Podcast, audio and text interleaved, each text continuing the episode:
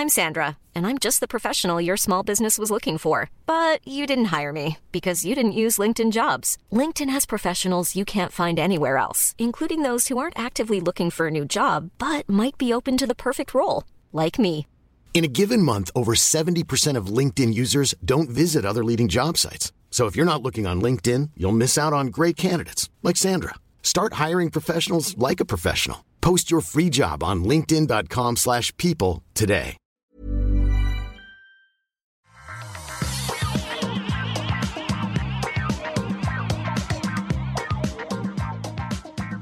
Bonjour à tous et bienvenue sur le Rendez-vous Tech, le Rendez-vous Tech où on va vous parler des Pixel Pro, Pixel Watch, Pixel euh, Tablet, tous les pixels qui sont better together. On a aussi Elon Musk qui change encore d'avis encore une fois. On a aussi le GP Explorer et plein d'autres choses. Et pour m'aider à commenter cet épisode numéro 481 d'octobre 2022, j'ai l'immense plaisir de recevoir. Alors, normalement, dans l'épisode, il y aura deux sommités du journalisme tech français. Pour le moment, on commence avec la première sommité, c'est-à-dire Lucie Ronfaux. Bonjour Lucie, comment vas-tu? Bonjour, ça va et toi? Écoute, euh, je suis un petit peu stressé parce que je stream en live euh, et je fais l'enregistrement et tout sur le, sur le Mac. C'est que la deuxième fois que je le fais, mais ça a l'air de marcher. J'ai 12 000 fenêtres qui se chevauchent. Ça a l'air de fonctionner. La tech fonctionne donc, donc ça va. Ça va, il décolle pas encore. Non, non, non. C'est justement, j'ai pris un MacBook Air pour qu'il n'y ait aucune, euh, aucune, aucun parasite. Tu vois, la qualité du son avant tout. J'ai un nouveau micro Shure euh, dans le studio à Paris et tout. J'ai le petit qui est en balade avec sa tante, donc euh, on devrait pouvoir faire une émission correcte, j'espère. Euh, donc on a Lucie qui euh, abandonne un tout petit instant sa formidable newsletter pour passer un moment avec nous à, à commenter la tech. Merci à toi et on a Cédric, un grand, qui devrait nous rejoindre. Il a été coincé dans un, dans un tournage qui a duré plus longtemps que prévu. Donc peut-être qu'il débarquera tout à coup au milieu de l'émission. Et ça sera bien sûr un grand plaisir pour nous. Mais en attendant, je voudrais remercier les gens qui ont débarqué dans les Patreons, dans le Patreon, les Patriotes, les nouveaux Patriotes qui ont débarqué depuis la semaine dernière. Il y a Christophe Roux, Jean-François, Loïc Vernet, Mathieu Négri. Merci à vous tous d'avoir rejoint la formidable famille des Patriotes. Et les producteurs de cet épisode, Raph et Olivier Maury. Alors à chaque fois que je dis ça, euh, je précise que c'est les producteurs de cet épisode. J'espère qu'ils aiment les pixels. Elon Musk, ah, il fait son retour lui. Je vous avoue que moi je suis un peu, mais il y a des choses à dire euh, parce qu'il a encore changé d'avis Musk à propos de Twitter. Euh, Lucie m'a assu- m'a assuré qu'elle avait des choses intelligentes et intéressantes à dire sur le sujet, donc euh, je te fais confiance. Je, je déforme peut-être. Il y a des choses à dire. hein. J'ai pas mis de qualificatif. hein. faut avouer qu'au bout d'un moment, ça un petit peu. Mais on va en parler. Et puis oui, je crois qu'il y a des choses à dire quand même. Mais on commence du coup. Encore une fois sans les jingles parce que là sur le Mac j'ai pas encore alors j'ai 12 trucs qui tournent en même temps et un seul écran donc pas encore les jingles. Ah oui et je suis encore un peu malade donc si je tousse euh, c'est voilà c'est normal vous serez prévenus. On commence avec les Google. Ça commence bien. Ça va? Moyen. Comme tu l'entends. Euh, J'ai peut-être été un petit peu ambitieux de faire une émission. Non, non, ça va bien se passer. Google Pixel 7, 7 Pro, Pixel Watch, ils ont même parlé d'une tablette qui arrive en 2023 avec cette, euh, ce slogan qui devrait vous rappeler un petit peu quelque chose. Ce qu'il disait, c'était Better Together, donc euh, qui fonctionne mieux ensemble. Et de fait, euh, c'est pas la première fois que Google euh, annonce des téléphones. hein, c'est même la septième fois qu'ils font leurs pixels et il y en a eu d'autres avant. Mais c'est la première fois qu'ils mettent autant en avant leur écosystème, euh, ce qui peut se comprendre parce que c'est la première fois aussi qu'ils annoncent et qu'ils euh, sortent une montre. Donc, il y a quelques trucs à dire là-dessus. Sur les téléphones eux-mêmes, franchement, c'est pas les téléphones les plus incroyables. On est un petit peu comme sur les iPhones et comme sur tous les téléphones. Ils ont beaucoup mis l'accent sur les euh, caméras. Sur les appareils photo avec, euh, on va dire, des, des l'intention de montrer à quel point on était très proche des euh, des appareils euh, DLS, DSLR, que ça faisait vraiment une qualité de photo grâce à la le, processeur Tensor G2 qui est leur processeur, qu'on a des photos qui font des super zooms dans des zooms que vous avez même pas besoin de zoom optique parce que ils zooment tellement bien qu'il peut zoomer dans un zoom qui est dans un zoom. Bon, ok, on, ça on, connaît la rengaine, tout le monde, tout le monde le dit. Généralement, c'est plutôt convaincant. Euh, mais au-delà de ça, je dois avouer que je suis un petit peu pas embêté, mais enfin il y a d'une part le fait qu'il y ait rien d'incroyable, incroyable qu'ils aient annoncé, et puis d'autre part le fait que je trouve qu'ils sont moins bons en marketing qu'Apple. Donc euh, ils nous disent moins ce qu'il faut mettre en avant de leur téléphone, tu vois, Lucie. Donc en tant que journaliste, si si la boîte que je couvre ne me dit pas ce dont je dois parler, moi je suis perdu. Je ne sais pas faire mon métier. Donc euh, ah, moi, je, préfère qu'une entreprise ne me dise pas quoi dire. Euh, j'étais, j'étais à peine euh, ironique dans mon commentaire. T'as tendu la perche là. Mais, mais oui, le, le truc c'est que il faut être honnête, les téléphones sont des téléphones itératifs et ils n'ont pas vraiment de grosses fonctionnalités qui puissent euh, être euh, euh, mis en avant pour des kidam euh, qui cherchent à savoir est-ce que c'est un bon téléphone Bah oui, la réponse c'est oui, c'est des super bons téléphones. Les téléphones Pixel, ils ont alors je peux vous donner la liste des, des vous endormir avec la liste des caractéristiques techniques. Hein. le 7 a un écran 6,3 pouces, le 7 Pro un écran 6,7 pouces. le les deux ont un processeur Tensor G2, le nouveau processeur de de de Google. Euh, la caméra, c'est 50 mégapixels et 12 euh, mégapixels pour les deux caméras à l'arrière pour le Pixel 7. Euh, il y en a des encore mieux pour le Pixel 7 Pro. Je crois qu'il y en a trois, si je ne me trompe pas. un écran 120 Hz LTPO sur le Pro, donc il peut euh, ralentir la fréquence d'affichage et euh, rester allumé tout le temps, comme d'ailleurs ils l'ont ils ont fait remarquer. Nous, on fait ça depuis un moment, euh, alors qu'Apple vient d'annoncer cette fonctionnalité. Bon, voilà, c'est des bons téléphones, ils coûtent 6 700 euros et 900 1000 euros, quelque chose comme ça. C'est des super téléphones. C'est généralement moi ce que je recommande si vous êtes si vous allez du côté de Android, eh ben Google ou Samsung, c'est plutôt les téléphones qu'on recommande. Ils sont solides, ils sont bons. Et je crois que les, commentaires, à moins de, vouloir euh, se lancer spécialement dans les commentaires sur Android et sur Google, s'arrêtent un petit peu là parce que une chose beaucoup plus intéressante à discuter, c'est la Watch. La Pixel, euh, la Pixel Watch, qui est donc la première montre de Google qui a été annoncée. C'est une montre qui fait bah, on va pas se mentir, hein, euh, ils ont vu du côté d'Apple comme ils réussissaient à développer un écosystème qui fonctionne et qui euh, plaît aux utilisateurs. Eh ben, c'est un petit peu une montre qui reprend pas mal de concepts de l'Apple Watch. Au niveau design, elle est quand même plus belle, je trouve. Elle est ronde, donc ça, c'est déjà euh, un, choix de design qui me convient mieux. Elle a un gros cadre, un gros bord, mais bon, ça c'est pas c'est pas la fin du monde. Hein. On le remarque, mais c'est pas complètement dramatique. Et euh, elle met l'accent sur euh, beaucoup de, de, de, de, santé et d'exercice avec une intégration des services Fitbit notamment, euh, ce qui était pas ce qui est pas surprenant puisque Google a racheté Fitbit, hein, vous vous en souvenez. Donc voilà, c'est un petit peu la réponse officielle de Google à Apple avec cette Apple Watch, enfin avec cette Pixel Watch, la réponse à l'Apple Watch. Et au-delà de ça, euh, comme je le disais, ils ont mis en avant leur écosystème, euh, ce qui est la grande force d'Apple ces dernières années. Ils ont réussi à euh, transformer le produit phare, l'iPhone, en un écosystème autour de tous leurs produits. Et on sent que c'est un petit peu la direction que veut prendre que veut prendre Google au niveau du matériel, puisqu'ils ont déjà une tonne de services de toute façon.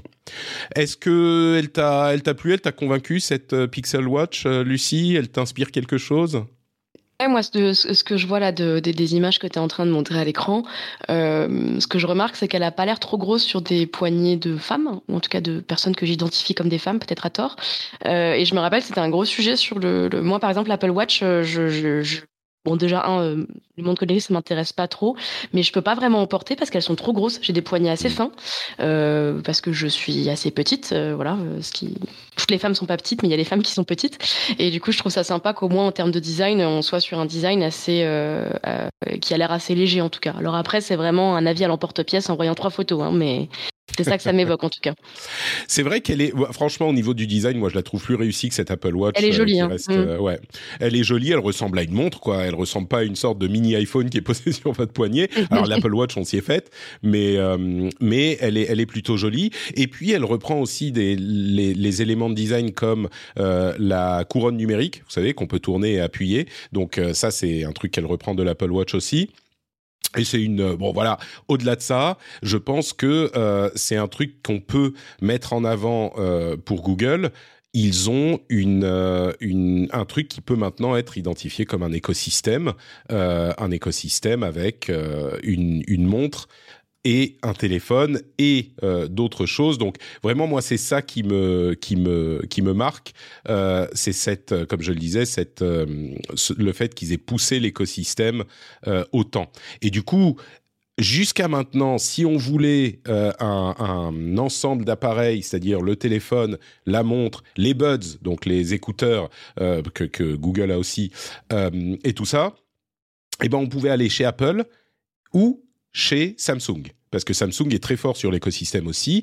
Aujourd'hui, euh, avec c'est tout bête, hein, mais cette montre euh, complète euh, l'offre et accessoirement, l'autre truc, truc à noter, c'est comme je le disais, il y a aussi le Pixel, la Pixel tablette qui sortira en 2023, la nouvelle, et qui montre que euh, bah, ils sont vraiment en train de penser à l'écosystème dans son ensemble pour avoir tous les appareils. Alors la tablette, ils en ont montré un petit peu. Hein, c'est euh, il y a un truc qui peut être malin ou euh, pénible selon vos utilisations, mais elle a une sorte de dock qui fait aussi haut-parleur. Donc vous posez, vous la posez sur le dock, elle se, se pose dessus et elle devient comme une sorte de, vous savez, ces assistants virtuels comme les enceintes connectées qui ont aussi un écran. Il y a plusieurs marques qui font des choses comme ça les Nest, les, euh, les trucs de, Meta, etc., de Facebook, euh, bah elle peut faire. En fait, elle fait les deux. Donc, elle se pose euh, avec un, un, dock aimanté et vous pouvez la prendre. Donc, vous pouvez la poser ou la prendre et l'utiliser comme ça. C'est pas bête. Elle est un petit peu allongée, beaucoup plus rectangulaire qu'un iPad. Ça peut être pratique pour les vidéos, un peu moins pour la productivité, mais mais voilà. Et elle sera disponible en 2023, ce qui viendra compléter vraiment l'offre l'offre service de Google. Je crois que c'est à peu près tout. Je ne sais pas si vous voulez les caractéristiques euh, techniques de la montre, mais elles sont pas ultra intéressantes. 41 mm pour la euh, l'écran 41 pour la pardon pour la, le boîtier. Euh, et elle coûte environ j'imagine que c'est 400 euros euh, en France 350 dollars aux États-Unis et on peut déjà euh, précommander. Euh, et les impressions donc des journalistes c'est vraiment bah c'est un petit peu une Apple Watch ronde quoi. Et elle, elle est bien sûr sous Wear OS euh, et, et les journalistes sont plutôt très convaincus par ce produit de Google je veux mentionner aussi rapidement les annonces de, de Xiaomi, euh, qui a annoncé donc deux nouveaux téléphones, le 12T et le 12T Pro, avec des caméras, des appareils photo à 108 mégapixels et 200 mégapixels. Je crois que c'est l'exemple type de le nombre de pixels ne fait pas forcément de meilleures photos parce que les pixels sont plus petits, il y a moins de lumière, donc la qualité suit pas forcément. Euh, disponible normalement cette semaine. Euh, je suis, je suis toujours un petit peu embêté avec ces annonces d'autres euh, appareils Android parce que c'est à la fois un petit peu marketing et puis à, la fois il y en a tellement. Il fut une époque où je vous aurais parlé de ces grosses annonces de gros téléphones Android. Aujourd'hui, je le mentionne un petit peu par obligation presque. Je sais pas si tu si tu comprends ce que je ressens, euh, Lucie, mais les iPhones, on a des trucs à dire. Samsung et Android et, Google, ok, mais tout ce qui est OnePlus, Xiaomi, tout ça, bah c'est juste des téléphones en plus et il n'y a pas grand chose à, commenter dessus, je trouve. Je sais pas si toi tu seras plus loquace. Encore une fois, moi je fais pas de matériel depuis très longtemps, donc euh, je n'ai pas grand chose à dire sur euh, sur ces marques-là. Après, euh, moi mon, mon, référent tech Android, c'est mon, mon, mon, confrère et mon ami Geoffroy Husson qui travaille chez Frandroid. Je sais pas si tu le connais. Bien sûr, il a été dans l'émission. voilà, et donc, et donc je suis sûr que Geoffroy, par exemple, aurait sans doute des choses à dire sur Xiaomi. je me demande, je me demande si euh, parce que quand c'est c'est pas juste parce que j'utilise des téléphones euh, Apple, mais quand Apple annonce un téléphone, j'ai des choses à dire. Quand Google, mais quand c'est c'est oh, à ce stade, hein, parce qu'il y a quelques années c'était différent. Mais à ce stade, quand c'est un téléphone euh, bah, Xiaomi par exemple, au-delà de dire bah il y a 200 mégapixels sur l'appareil photo du Pro euh, et encore même ça honnêtement c'est pas super intéressant. J'ai pas grand chose à dire. Peut-être que Cédric qui nous rejoint aura plein de on, on, parlait de la différence. Salut Cédric. Cédric un salut. on parlait de la différence d'impression. Euh, entre les, les annonces euh, d'Apple et des autres constructeurs Est-ce que c'est que du, du marketing qu'on ait des choses à dire sur les trucs d'Apple? Parce que sur Xiaomi, par exemple, on, on, vient de parler de Google et des pixels, mais sur Xiaomi, bah, ah, franchement, voilà, ils ont annoncé deux téléphones.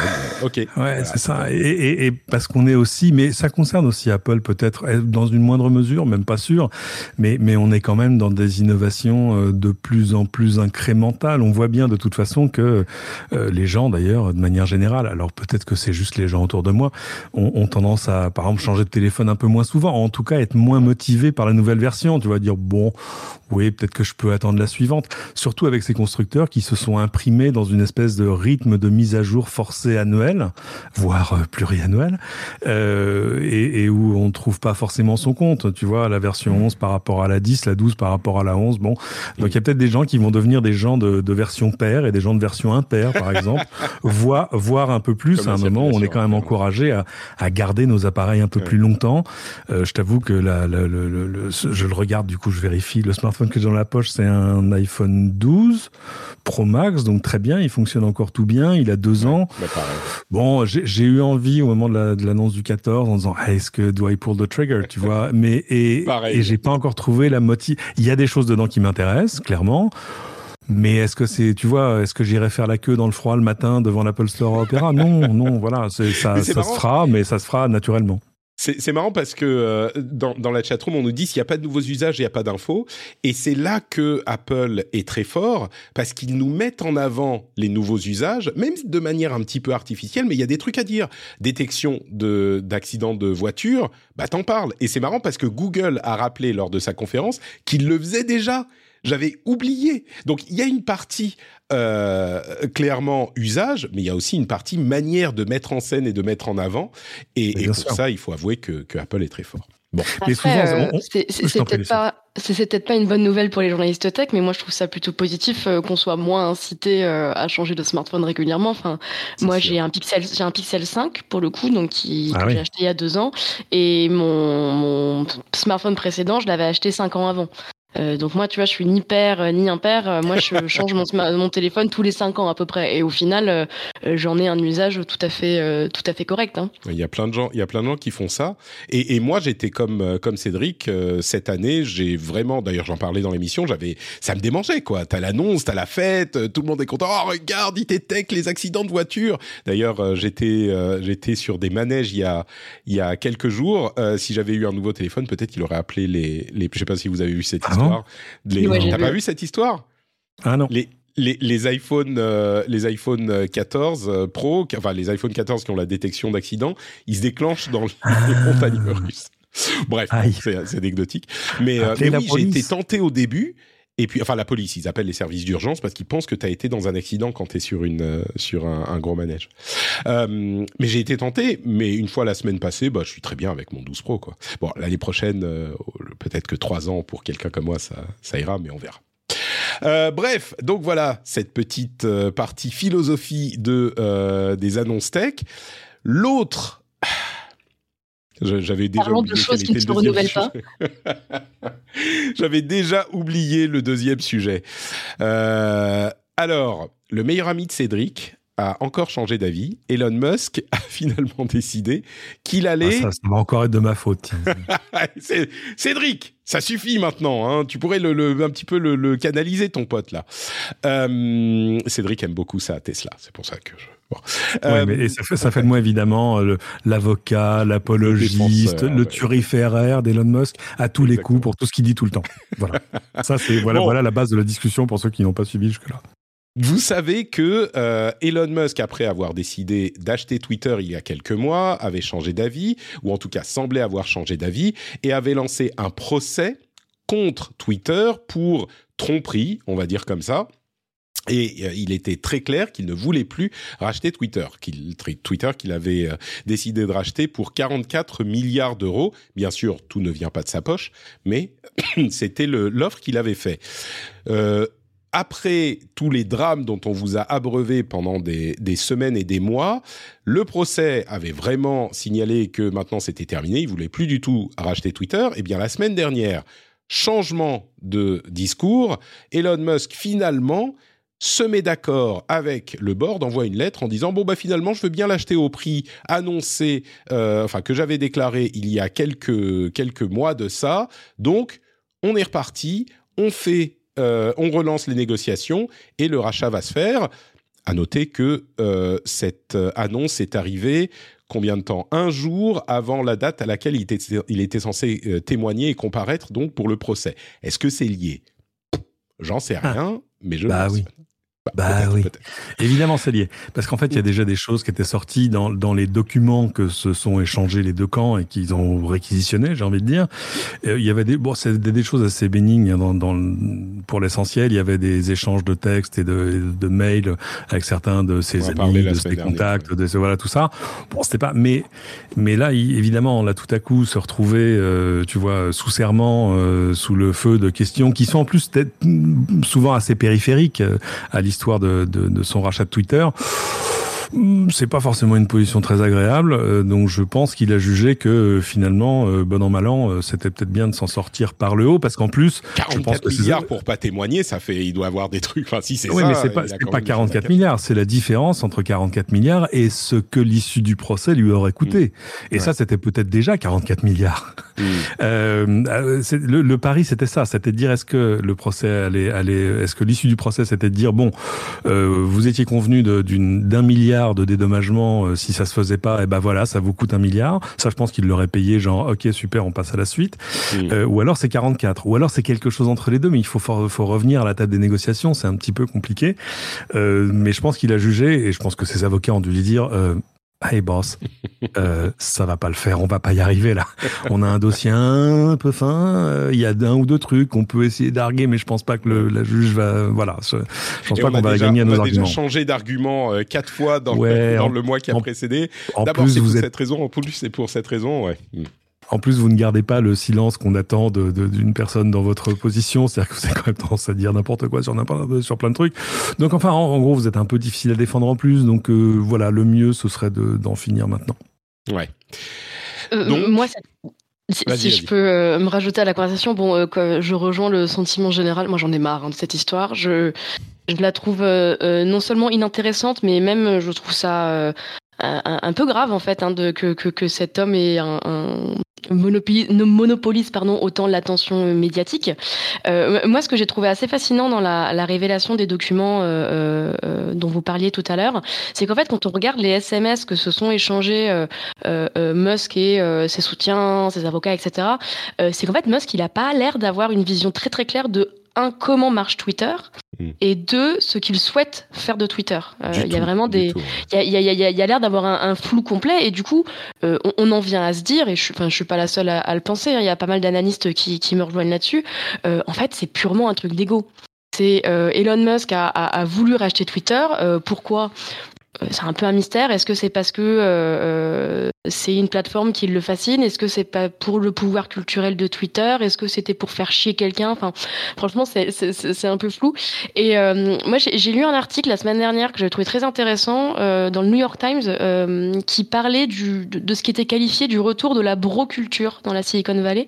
Mmh. Donc la bro-culture, la culture du bro hein, en français, c'est-à-dire un peu le, le, la, la, valorisation de, de formes d'hyper masculinité Et, et c'est vrai, quand on s'y intéresse ces derniers temps, il y a pas mal de signes dans ce sens. Par exemple, je sais pas si tu en as déjà parlé dans le podcast, Patrick, mais euh, Mark Zuckerberg, ces derniers temps, n'arrête pas de parler de sa passion pour les arts martiaux. Je sais pas si tu as remarqué ça. J'ai euh, pas, non, j'ai pas noté ça. Il, il, il, parle, il adore le, d'un coup, il adore le jujitsu, il adore le, le catch, euh, euh il fait du MMA, euh, euh, il va dire que les gens qui regardent la télé, c'est des bêtas. Enfin bon, donc vraiment des, un, un vocabulaire qui ah, est très marqué. Il a employé le terme bêta? Ah ouais, il a, il a employé le terme bêta, ouais. Je t'enverrai l'article.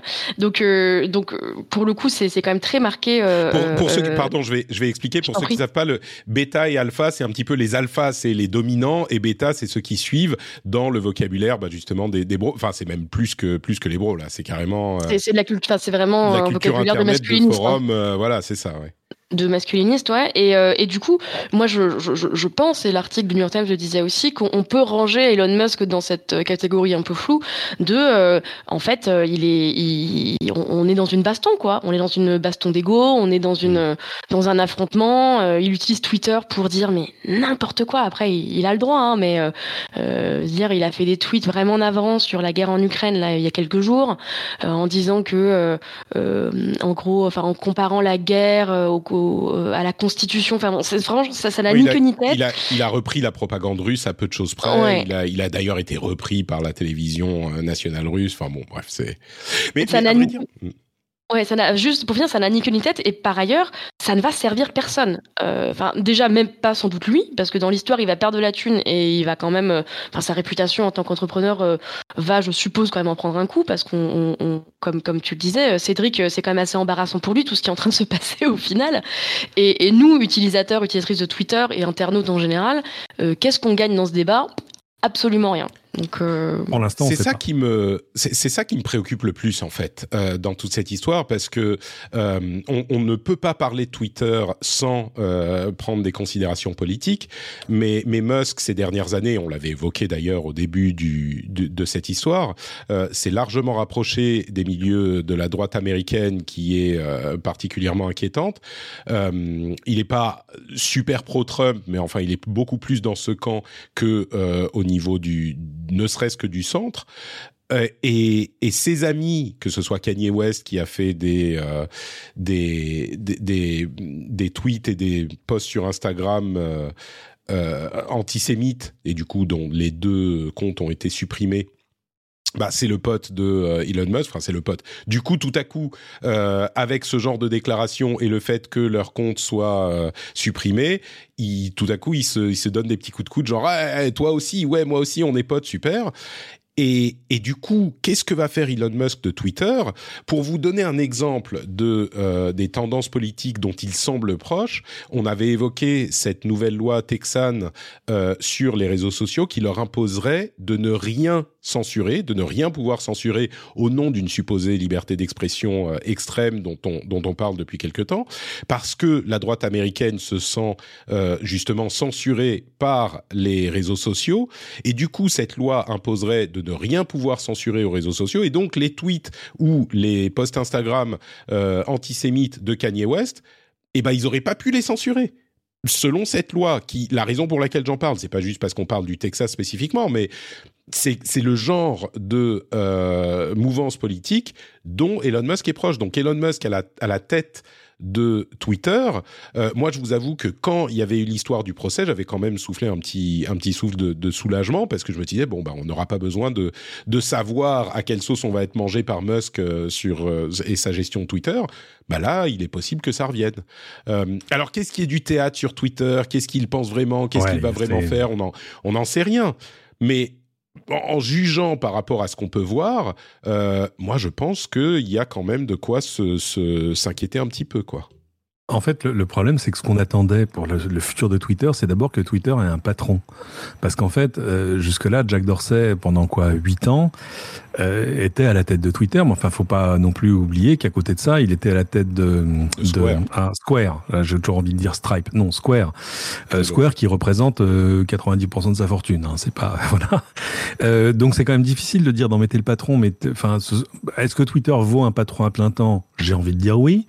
et, et, là, en fait, l'arrivée d'un Elon Musk, ou alors je pense qu'il va recruter quelqu'un. En fait, ça va pas être lui le CEO. Lui, il va être président du board ou un truc comme ça, parce que Twitter a quand même besoin d'un CEO à plein temps et on sait que ça peut pas être Elon Musk parce que c'est pas comme s'il avait pas d'autres attributions un peu plus, enfin voilà, des trucs qui vous prennent un peu de temps. Euh, mais euh, après, moi, je, je, suis toujours très méfiant quand on dit oui, mais qu'est-ce qu'il va faire de Twitter?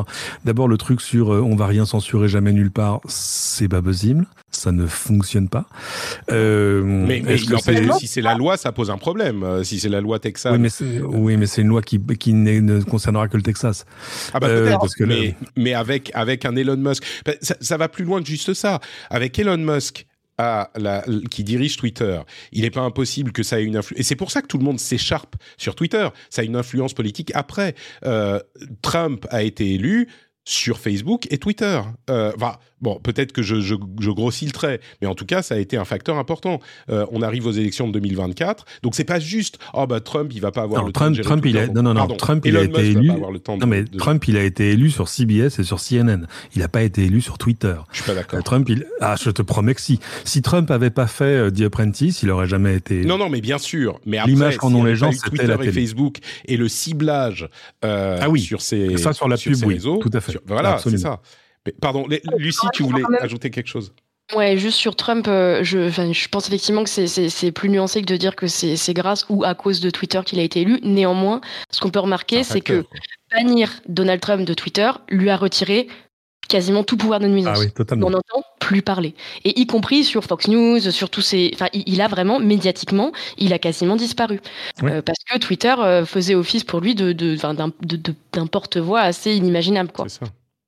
Et, et, le fait ah, surtout, que surtout, il monopolisait la conversation pas, en fait. Il y a, y, a, y a, une autre, il y a un autre euh, élément à prendre en compte, c'est que Trump, ok, mais imaginons même que Trump ne soit pas, euh, ne, ne, soit plus d'actualité. Bah, il y a quand même le, ce qui revient au centre du, de la question, c'est le pouvoir de Twitter, le pouvoir euh, de communication de Twitter. Et Musk, à ce stade, moi, je serais pas super à l'aise de me dire, bah, c'est lui qui va décider euh, comment fonctionne cette, euh, cette immense porte-voix, quoi. Bon, après, il faut signaler quand même que nos, nos, nos, lois en France et en Europe sont quand même très différentes de celles aux États-Unis. Ouais. Euh, et que en termes de modération, alors les plateformes euh, euh, traînent du pied évidemment, mais ils doivent, elles doivent quand même se soumettre à des règles qui sont très différentes. Et typiquement, euh, le, le, un tweet comme celui de Kanye West, euh, en France, c'est absolument illégal. D'ailleurs, dans plein de pays, c'est absolument illégal, et ça, ça, aurait dû être retiré. Donc, je, je pense qu'il faut s'intéresser à la modération à l'américaine parce que de fait, ça a une influence sur ne serait-ce que la culture d'une plateforme. mais il faut quand même mettre de la nuance dans le sens où on a quand même un modèle européen alors qui, a ses défauts, mais euh, qui, qui, qui, qui, nous protège quand même un minimum de, de, de, de, ce genre de choses. Quoi. Je, crois que, je crois que la situation de Twitter et des réseaux sociaux en général, à vrai dire, ne m'inquiète pas tant en Europe. Même avec Musk à la tête, euh, je suis d'accord et tu fais bien de le signaler. C'est pas en Europe que ça va nous, nous changer nos modes de fonctionnement des réseaux sociaux. Mais moi, ce qui m'inquiète, c'est la manière dont ça va influencer euh, le paysage politique et l'avenir le, le, des États-Unis directement, parce qu'on n'a pas besoin d'en avoir les répercussions médiatiques en Europe pour que ça influence euh, le monde quand les États-Unis, euh, qui sont déjà dans une situation politique compliquée, basculent encore plus, euh, encore plus loin dans cette euh, folie binaire dans laquelle ils sont, quoi, cette opposition ridicule et, et, extrême. Et, et si il, Twitter n'influence que les États-Unis, c'est largement suffisant pour, euh, par rebond, nous influencer aussi. Quoi. Bref. Bon, moi, moi euh, je, prends quand même, je prends quand même un pari. D'accord. Allons-y. Ça y est. Voilà. Là, ça devient intéressant. Les paris, les paris de Cédric. Si Elon Musk finit par acheter Twitter, ce qui n'est pas encore euh, totalement acté. Hein. Enfin, je. Non. Bon, tout, mais ton, il, y a, il y a encore des questions sur le financement, il y a sur le, le voilà. fait qu'il bon. chante encore. Enfin, il y a plein de questions. On est d'accord. Mais même s'il le fait, je prends le pari ici je suis totalement prêt à être démenti par le par le par l'avenir, euh, qu'il ne rouvrira pas le compte de Donald Trump. Tu crois? D'accord, intéressant. J'en suis persuadé. C'est engagé pour le temps. Ouais, il a dit qu'il le ferait. Ah, oui, il a dit qu'il ouais, le ferait. Ouais, ouais, il a dit qu'il pensait que ça serait, c'était pas bien qu'il soit banni à jamais. Euh, voilà. Bon, et disons que je pense qu'il peut tout à fait euh, lui rendre son compte et puis le resupprimer s'il euh, sort des clous. Par exemple, et... ou, ou, faire comme comme Facebook. Vous savez, chez, chez Facebook, c'est euh, le compte de, de, de, Trump est pas fermé. Il est suspendu. Suspendu jusqu'en janvier. en, apesanteur. C'est quand même un, bon rappel et je trouve que c'est toujours bien de, de, l'évoquer que la modération est non seulement, un, non seulement un sujet qui nous concerne tous et toutes, mais aussi est un exercice politique. Euh, et que la modération, c'est politique, euh, ce qui n'est pas un mal hein, en soi, mais ce sont des décisions éthiques et euh, que qu'on doit considérer comme telles, qu'elles soient, qu'elles penchent à gauche ou à droite ou ou, ou, que ce soit. C'est ouais, c'est compliqué de poser les choses en ces termes parce que c'est vrai. Mais du coup, il y a des gens qui vont dire ah bah du coup tu vois on tape que sur la que sur la droite. les études beaucoup d'études montrent que c'est faux. Alors ça, c'est encore une perception. pas tout à fait, pas tout à fait. C'est c'est en partie aux États-Unis, mais c'est vrai parce que c'est la droite qui dit, enfin la droite, l'extrême droite qui dit des choses euh, qui sont modérables. Et c'est ça qu'on a vu, c'est que c'est pas parce qu'ils sont de droite, c'est parce que c'est eux qui disent des choses qui sortent des règles et qui sortent. Oui, mais par ailleurs, euh, mais par ailleurs, les euh, discours de droite sont ont tendance à être plus amplifiés par les algorithmes. C'est Twitter qui avait sorti une étude à ce sujet, et d'ailleurs c'est rare d'avoir des études à ce sujet qui montraient que les discours de droite ou d'extrême droite euh, ont tendance à être plus amplifiés. Donc après, c'est la balance de modération, amplification, etc. C'est ça, mais... parce qu'ils font appel à ces sentiments de, de, frustration, d'énervement, de, de etc. Le truc, quoi. Ouais, ouais, ouais, complètement. Mais par ailleurs, on, on, on s'indigne beaucoup moins du fait que euh, bon déjà un euh, grand classique, mais les femmes n'ont pas le droit de montrer leurs tétons euh, sur Internet, et deux le fait que plein de comptes féministes se font régulièrement striker par les modérations de d'Instagram de, ou de Twitter ou etc. Par exemple sur Twitter, on ne peut pas écrire la phrase quand est-ce que les hommes arrêteront de violer, qui était un slogan des féministes françaises pendant un temps. vous êtes striker automatiquement on, pourrait aussi crier à la censure. En vrai, c'est plus nuancé que ça. Mais n'empêche que cet exercice euh, de, euh, politique, euh, il se fait dans plein de sens différents. Hein. Pas, que, pas que pour les pauvres militants d'extrême droite qui n'ont pas le droit d'être assis sur Twitter, pour caricaturer un peu. Oui, un peu.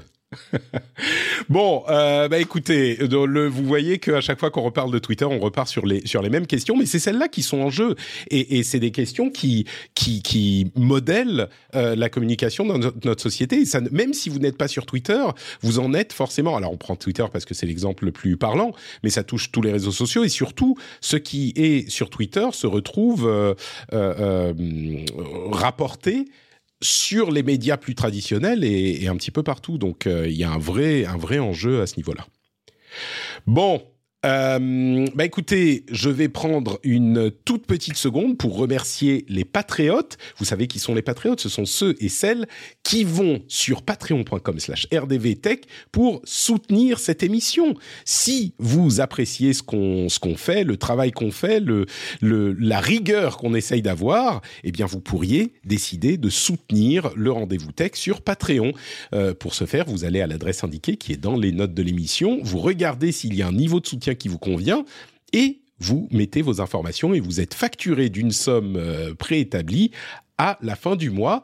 Et de cette manière, vous allez dire, mais pourquoi est-ce que j'irais donner des sous à, Patrick et à son projet? Eh bien, parce que ça nous permet d'être indépendants. Je plaisantais un petit peu sur euh, la manière dont les grandes sociétés nous disent ce qu'il faut dire tout à l'heure en parlant de téléphone.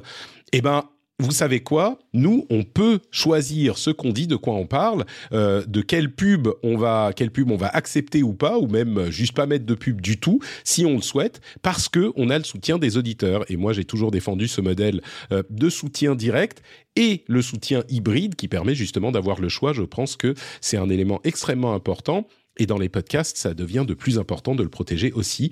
Merci à vous tous et à vous toutes qui euh, avez déjà fait ce choix. Et si vous voulez le faire, c'est patreon.com slash rdvtech. Merci à tous et à toutes. Plein de bisous. There's never been a faster or easier way to start your weight loss journey than with PlushCare. PlushCare accepts most insurance plans and gives you online access to board-certified physicians who can prescribe FDA-approved weight loss medications like Wigovi and Zepbound for those who qualify. Take charge of your health and speak with a board-certified physician about a weight loss plan that's right for you. Get started today at plushcare.com slash weight loss. That's plushcare.com slash weight loss. plushcare.com slash weight loss. I'm Sandra, and I'm just the professional your small business was looking for. But you didn't hire me because you didn't use LinkedIn jobs. LinkedIn has professionals you can't find anywhere else, including those who aren't actively looking for a new job, but might be open to the perfect role, like me. In a given month, over 70% of LinkedIn users don't visit other leading job sites. So if you're not looking on LinkedIn, you'll miss out on great candidates like Sandra. Start hiring professionals like a professional. Post your free job on linkedin.com/people today.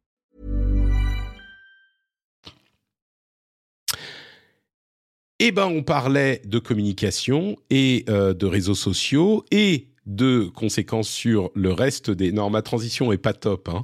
En fait, je voulais parler de GP Explorer. Est-ce que vous savez ce que c'est que GP Explorer?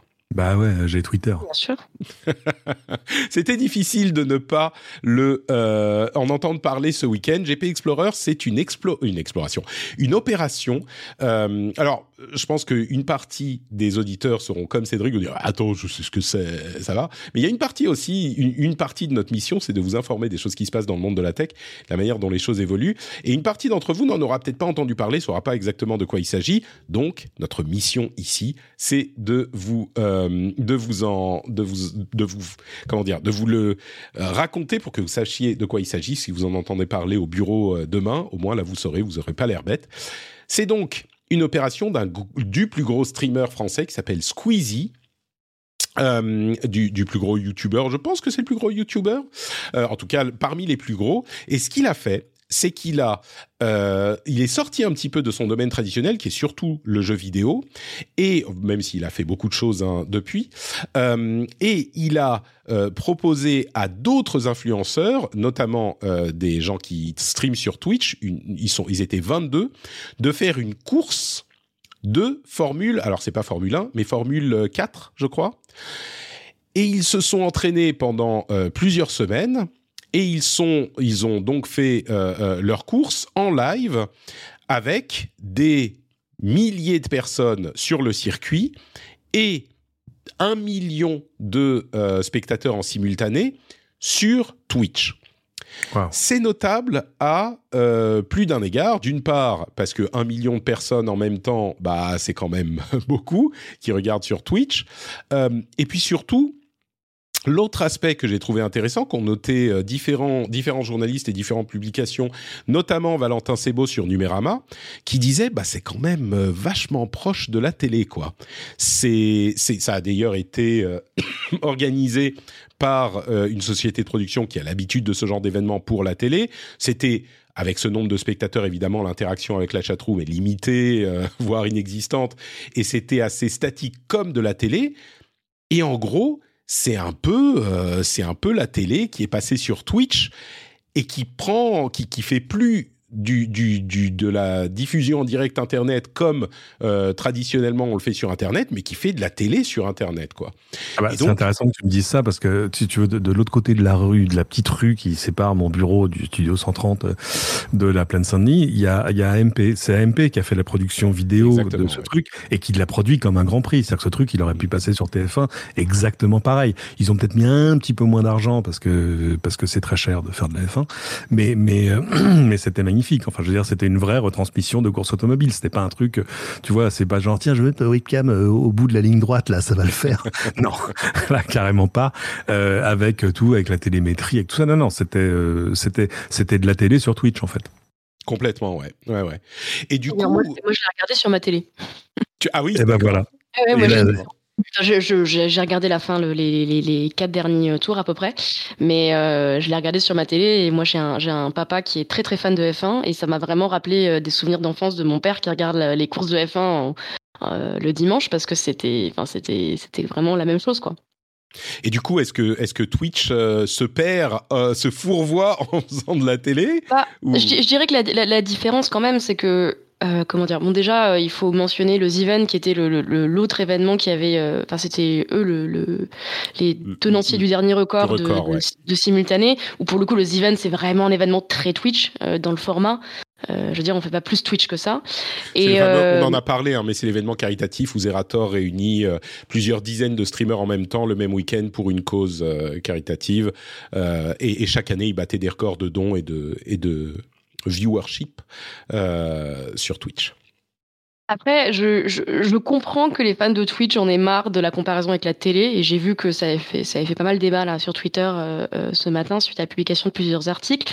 Moi, je pense qu'elle est un inévitable parce que quand on s'adresse notamment à des gens qui n'ont pas l'habitude de Twitch, c'est normal de se raccrocher au, au, au, au, truc qui y ressemble le plus. Mais après, je pense que le GP Explorer, la raison pour laquelle ça marche, c'est aussi parce que les gens qui vont participer sont sur Twitch et ont construit une relation euh, super forte avec euh, avec euh, le, le, les téléspectateurs, euh, bien plus forte que que que je sais pas moi que un. je suis même pas capable de citer un. Un, un animateur euh, ah, ah, ouais. non non mais, euh, même, un, Nikos, même un, voilà. un, pilote un pilote de F1 je Ah. je, je, sèche là. Enfin bref il euh, y, y, a quand même ce côté euh, on, on, dit souvent du euh, oui bon, ouais, ouais, ouais, ouais alors tu sauves ouais, vraiment l'honneur parce que Verstappen je sais pas enfin un truc un peu Mm, plus voilà.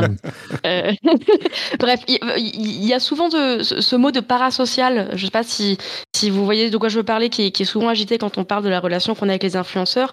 Donc les relations parasociales qui seraient un peu ces relations, en fait on a l'impression que l'influenceur ou l'influenceuse est notre pote. Parce qu'il y a un peu ce truc hein, de, oui. de faire comme si l'influenceur ou l'influenceuse c'est notre pote. Mmh. Alors ça a des mauvais côtés, mais je pense que ça a aussi des bons côtés dans le sens où, bah ouais, quand, quand Squeezie pleure d'émotion juste avant de monter dans sa voiture, bah ça, ça, ça, ça touche, ça touche quoi, ça touche oui. vachement ses, ses, fans.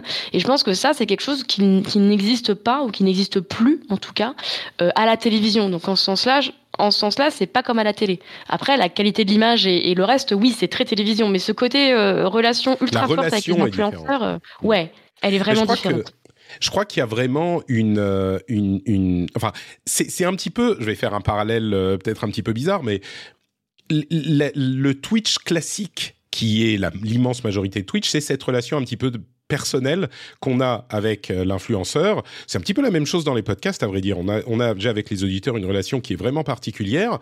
Euh, et donc ça, c'est le quotidien sur Twitch. Et on est dans la chambre de la personne, on est euh, euh, vraiment, euh, on, peut discuter sur le chat, etc.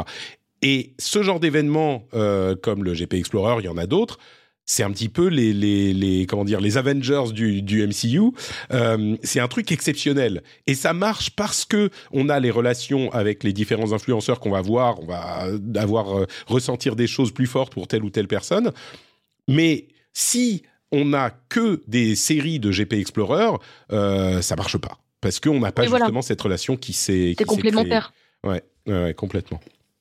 Donc, euh, donc bon, c'était. Mais, mais, enfin, Siri. Alors, qu'est-ce qu'il qu qu a compris? Euh, Qui c'est qui s'est créé? Ouais, complètement. Et il me répond bonne question. Ok, très bien. Et pas encore, pas encore complètement au point. Il y a, il y a, juste pour, pour finir, si je peux, que ce, je, je vois dans le chat un, un, message que je trouve intéressant qui dit Nikos n'a pas commencé à 13 ans en streamant dans sa chambre avec 200 abonnés. Et je pense non, que c'est vrai aussi le côté voir les gens grandir. Euh, parce que de fait, beaucoup de ces streamers ont commencé assez jeunes, euh, parce que Twitch, voilà, c'est pas non plus un média qui est qui est qui est qui est si vieux que ça. Euh, je pense que c'est très puissant en fait, le fait de, de voir une star, enfin une célébrité, une personne grandir sur internet et de l'accompagner dans plein de plein d'événements de, de, sa vie et c'est pour ça d'ailleurs que par exemple quand, quand, quand, un influenceur ou une influenceuse a un enfant c'est quelque chose de, de, de, de super fort. C'est quelque chose qu'on qu qu je pense qu'on ressent moins vis-à-vis -vis de d'autres célébrités.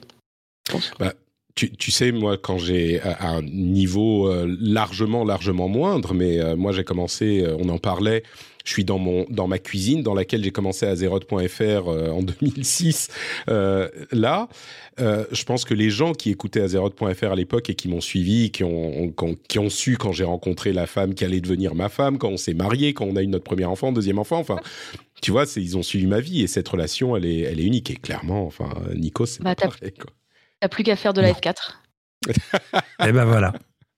Peut-être, euh, peut-être, on va commencer avec euh, des live cuisine euh, avec le livre de, de, Trinity. On fera ça. Oh, trouillard. complètement, complètement. Euh, non, mais tu vois, moi, j'ai rien à prouver. Tu vois, les grosses voitures qui font vroom, ça m'intéresse pas. Pardon, Cédric. Je, mais moi non plus. Moi, je, le, le, je suis pas très course automobile. Euh, Patrick est comme je, je, je, remarque, je remarque que tu as réussi à parler de GP Explorer sans dire qu'il avait gagné, mais c'est pas c'est sans importance. Bon, ça je vais je vais t'avouer que le, la course en elle-même euh, m'intéresse pas plus que ça. Mais, euh, mais vas-y si tu veux ajouter. Ah non non non non non non non non non. Mais maintenant les gens se demandent. Moi je sais pas qui a gagné. Ah c'est Sylvain Lévy de, de Villebrequin. D'accord, très bien. qui, qui met du, du super samplon dans ses cornflakes le matin. Qui est une chaîne, qui est une chaîne dédiée à la voiture. De- de Euh, donc quand même, il y a une justice quelque part. hein. Euh, ouais, on nous dit Patrick, c'est comme un cousin. C'est vrai qu'on y réfléchissait euh, avec les, les les les influenceurs justement qui sont. Il y avait quelqu'un, je me souviens plus qui, je suis désolé, un auditeur qui qui disait euh, c'est pas la famille, c'est pas les collègues que tu vois tout le temps, mais c'est pas non plus un étranger. Euh, et c'est parfois même plus proche que quelqu'un que, que tu vas voir, un, ancien pote que tu vois une fois par an. Il y a une sorte de place un petit peu intermédiaire euh, avec les influenceurs dont on peut être assez proche. Si les gens viennent sur mon Discord, on discute tout le temps, enfin, on peut parler par Twitter et il y a cette proximité. Donc on est vraiment un, un niveau intermédiaire socialement entre les gens vraiment proches, hein, bien sûr, et euh, les, étrangers ou les vagues connaissances. Il y a cette, euh, place différente qu'occupent les influenceurs euh, ou les gens, les animateurs de podcasts, les, Twitchers, etc. Et moi, quand vous intervenez régulièrement, enfin là, je vois plein de noms, par exemple, dans la chat room, mais ça serait pareil sur le Discord ou sur Twitter, des gens que je connais, que je connais parce que ça fait des années qu'on interagit, qu'on se rencontre. Donc c'est pas à sens unique, c'est ça que je veux dire. Et c'est vrai pour la plupart des gens sur Twitch aussi. Bref. Euh, parlons un tout petit peu du plan de sobriété énergétique. Euh, je sais je sais pas quoi en penser, en particulier, bon, le plan de sobriété énergétique, certainement très bien, mais qu'est-ce que vous pensez de cette question de mise en veille des box? Parce que moi, je suis partagé entre... Alors, pour, pour ceux qui ne savent pas, dans le plan de sobriété énergétique, il y a une euh, mesure qui vise à, euh, plus qu'inciter, à, imposer aux opérateurs de euh, connexion Internet de services Internet de mettre en veille les box quand elles sont le moins utilisées pour réduire leur consommation. Et ça a provoqué tout un débat sur est-ce que c'est vraiment un truc nécessaire Est-ce que ça sera utile Et toutes ces questions qui viennent dès qu'on commence à toucher à euh, une mesure euh, euh, écologique qui va toucher ce que vous aimez vous. et, c'est vraiment un truc qu'on constate. Oui, l'écologie c'est très bien, mais dès qu'on commence à toucher à ce que nous on aime bien, c'est genre ah mais non mais attendez, il y a d'autres choses à faire, il y a plus de trucs, des trucs plus importants, ça ça va rien changer, etc. Ce qui est peut-être pas faux dans le cas des box internet, c'est vraiment une une, euh, une mesure euh, qui qui va avoir une influence relativement limitée à euh, échelle individuelle. Bon, évidemment, quand on additionne tout le monde, ça fait quelque chose. Mais du coup, je sais pas très bien quoi en penser parce que moi, mon instinct de fan de tech, c'est genre, c'est bon, ça va, les box, ça me, ça consomme rien du tout. Et puis, les éteindre deux heures par, par jour, est-ce que ça va vraiment changer quelque chose? Et puis, c'est compliqué, ça vous coûte. Est-ce qu'on va couper les connexions Internet des gens, machin? Puis, d'un autre côté, l'autre aspect qui est, bah oui, pour euh, la transition écologique, il va falloir que tout le monde s'y mette. Et oui, même les petits trucs euh, qu'on peut faire, bah c'est pas juste euh, les gros trucs et la, la, enfin je sais pas, la fast fashion, la l'alimentation et tous ces trucs-là, et, et bien sûr le transport qu'il faudra toucher. Faut faire de tout et tout le monde. Donc oui, même ce genre de choses, il va falloir y toucher. Et je suis un petit peu perdu, je sais pas quoi penser. Donc je sais pas si l'un d'entre vous peut me dire quoi penser, ça m'arrangerait bien. On est là pour ça. On est là pour ça. On est là pour. Bah, C'est compliqué parce que le, le alors euh, enfin comme toi moi je ne m'y connais pas et je pense que c'est important de le dire parce que on sur ce sujet, je trouve que beaucoup de gens qui ne s'y connaissent pas euh, donnent leur avis. Oui. Donc moi, je me réfère plutôt à des gens, euh, voilà, euh, notamment sur Twitter, des, des spécialistes du numérique et de l'écologie. Moi, de ce que je comprends de ce débat, c'est qu'on se concentre quand même beaucoup sur des choses qui ont un impact au final euh, assez faible. Euh, voilà, typiquement le fameux euh, euh, envoyer moins de mails ou stocker moins de mails, on l'entend à chaque fois et à chaque fois, il y a des spécialistes qui, qui nous rappellent que euh, c'est, c'est, ça, ça, ne, ça, ne, ça ne sert à rien, voire euh, c'est parfois pire de lancer une grosse opération de suppression des mails euh, plutôt que juste de gérer sa boîte mail.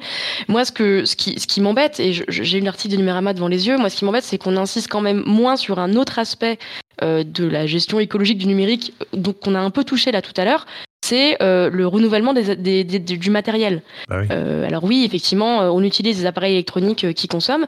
Euh, N'empêche que dans un monde dans lequel on nous incite à changer de smartphone tous les ans, euh, ça, ça me paraît quand même déjà un peu plus, un peu plus concret. Et là, pour le coup, tout le monde s'accorde sur le fait que ça pollue et c'est pas bien pour l'environnement, pour plein de raisons différentes. Et euh, c'est pourtant un peu, je trouve, le parent pauvre de, de, de, de ce genre de grande campagne de sensibilisation sur l'écologie et le numérique. Alors oui, à, un détail près, c'est qu'en fait là, là c'est des choses qu'on entend souvent sur un, thème qui est celui du CO2. Euh, là, le but recherché, c'est de l'économie d'énergie immédiate. Donc euh, donc c'est pas c'est pas juste une question d'empreinte. D'autant qu'on a une, une, énergie très largement décarbonée en France, etc. C'est aussi ça qui rend parfois, euh, tu vois, c'est-à-dire que tout à coup, t'as un, un canard qui reprend une info euh, qui est publiée, je ne sais pas ailleurs, en disant regardez, envoyez quatre mails avec deux pièces attachées, ça fait autant que X ampoules. Non, stop, stop stop, Là, c'est mieux que le, nuage de Tchernobyl. C'est-à-dire que c'est un truc qui ne passe pas nos frontières parce que avec une électricité à, je sais pas, euh, les, les bons jours 70-80% décarbonés, eh ben, l'impact euh, de, revient dans l'épaisseur du trait. Du coup, l'histoire de la boxe. Alors apparemment, parce que j'ai entendu, euh, comme il s'appelle, Jean-Noël Barrot en parler hier matin.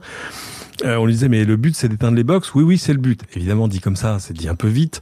Euh, Ce qu'on est, ce que ce que son cabinet a expliqué après, parce qu'ils ont fait un, un, éclaircissement, ça a été de dire non mais en fait l'idée c'est de dire si la box n'est connectée à rien, s'il n'y a pas de trafic qui passe par votre box, bah euh, elle pourrait se mettre en veille toute seule, quitte à être réveillée quand il y a du trafic qui reviendra.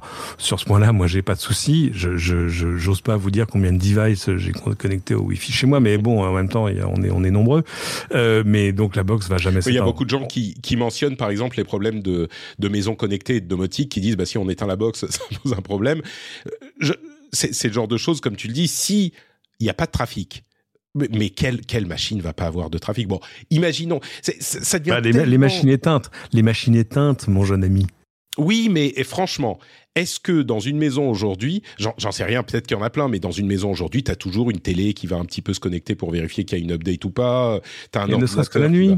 la nuit. Bah, oui, mais même ah, la, nuit, ta télé. Enfin, peut-être. Ta télé en veille, elle va pas aller faire une mise à jour. En tout cas, ce qui est sûr, c'est que bah si en veille, euh, elle, elle, va, elle peut aller euh, vérifier si ton t'as, ton nouveau ton nouveau système update qui est dispo ou pas. Mais ce qui est sûr, c'est que s'il y a une box pour laquelle il n'y a pas de trafic du tout, bah oui, l'éteindre. Si on peut la réveiller quand il y a un trafic et que ça prend 5 secondes pour la réveiller, bah, personne va s'en plaindre quoi. Ça, je crois que. Mais bon, effectivement, est-ce que c'est euh, la, première priorité euh, J'en sais rien. J'en sais rien. J'en sais rien. faisons comme Lucie et demandons aux gens qui savent de quoi il s'agit. Oui.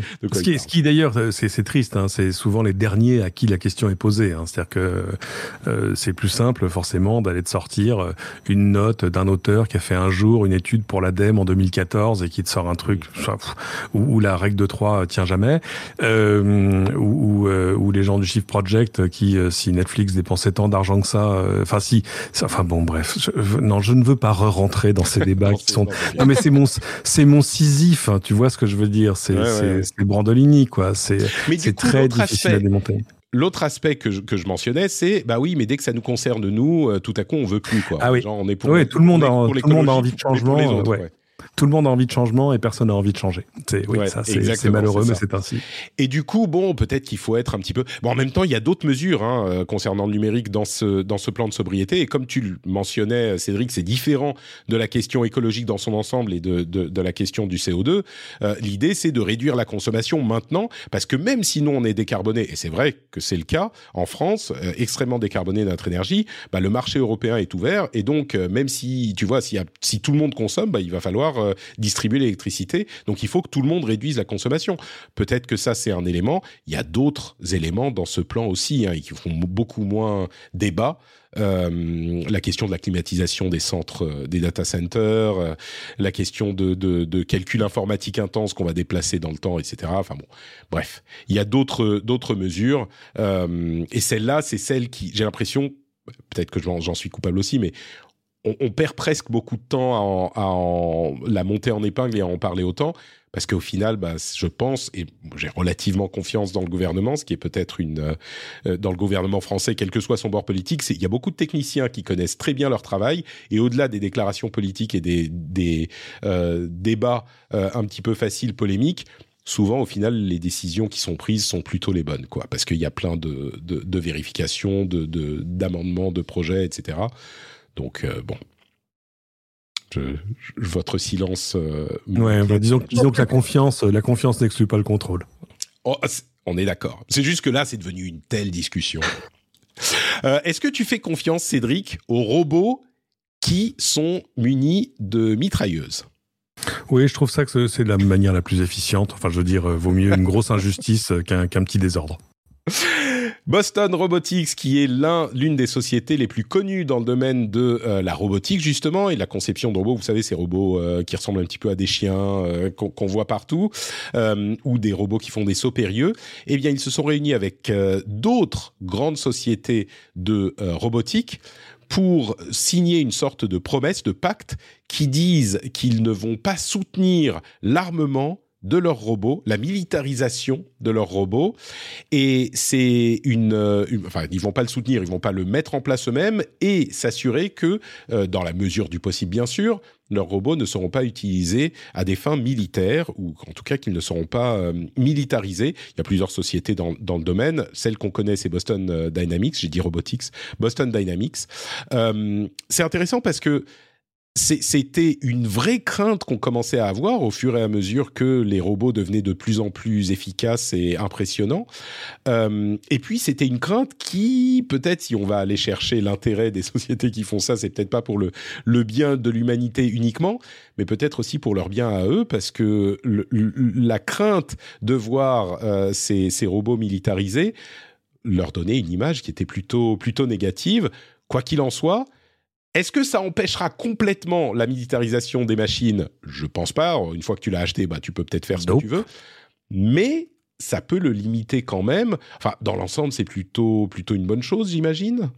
Ou est-ce que, du coup, je vais, je vais faire, euh, pas l'avocat du diable, mais le, le, revers de la médaille, est-ce que ça veut dire que plutôt que d'envoyer des robots euh, battre, se battre dans les guerres, on va devoir envoyer, puisqu'on peut pas militariser les robots, on va devoir envoyer des gens euh, se faire tuer dans les guerres plutôt que les robots? Est-ce que eh c'est ben l'effet pervers? Alors moi j'ai pas d'opinion sur ce sujet qui est, qui est très complexe. par contre ce que je trouve assez amusant c'est ce que j'appellerais la malédiction Boston Dynamics, euh, qui est quand même une société euh, qui à la fois euh, a toujours été assez forte en marketing, mais dont le marketing s'est toujours retourné contre elle. Euh, euh, donc Boston Dynamics, qui a été, euh, qui a longtemps appartenu, enfin qui a appartenu à, à Alphabet, hein, la, la, la, société mère de, de Google, mhm. qui l'a revendu euh, en 2016, si je me trompe pas. Et l'une des raisons évoquées dans la presse euh, pour justifier, alors il n'y a pas que ça évidemment, mais pour justifier ce, cette vente, c'est notamment parce qu'en fait Boston Dynamics faisait flipper tout le monde. Parce que Boston Dynamics, on, on, on les connaissait notamment pour leurs vidéos. Ils font des, euh, ils, en font encore, mais pendant un moment, ils faisaient vraiment beaucoup de petites vidéos pour montrer un peu les, les, prouesses de leurs robots, qui étaient effectivement euh, super impressionnantes. Euh, par exemple, à Noël, euh, je me rappelle, ils avaient fait une vidéo où on voyait leur chien robot, là c'est Spot, il me semble, euh, qui euh, euh, qui qui faisait les reines du Père Noël. Alors c'est rigolo deux secondes et puis après on imagine Spot Spot effectivement avec une mitraillette ou juste Spot nous marchant dessus et là c'est beaucoup moins drôle quoi. Et, et, du coup c'est un peu le Boston Dynamics c'est condamné à, à, à, plus leurs robots seront forts et, et, et, des prouesses de technologie plus on en aura peur quoi. Et en termes de marketing c'est c'est impossible à marketer en fait. bah oui d'autant plus qu'ils sont en plus ils ont ils ont cette euh, cette euh, même physiquement ils ont une forme qui est euh, comment dire animale mais il y a mhm. toujours un truc bizarre, genre c'est une sorte de chien sans tête, quoi.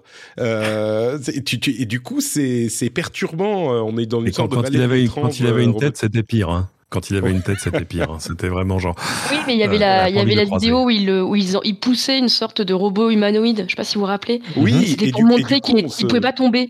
Et du coup, tout le monde avait fait des mèmes. De pousser ce truc, quoi. C'est ça, ouais. Tout le monde faisait des mèmes en disant oh là là, il, ça va être, euh, c'est le premier conflit qui va provoquer leur haine, leur haine tout à coup, Le, robot se retourne, il dit bah arrêtez de me pousser, il lui met, il lui met une claque qui lui traverse le. Bon. Et voilà. Euh, mais bon, cette, euh, cette promesse est quand même, euh, enfin, je, je, pense plutôt positive, mais mais il y a beaucoup de, de comment dire, self-serving euh, interest là-dedans. C'est pour euh, redorer un petit peu leur image aussi, mais je pense que c'est, je pense que quand même dans l'ensemble c'est une bonne chose. Euh, on dit oui, mais de toute façon ils vont pouvoir acheter des trucs.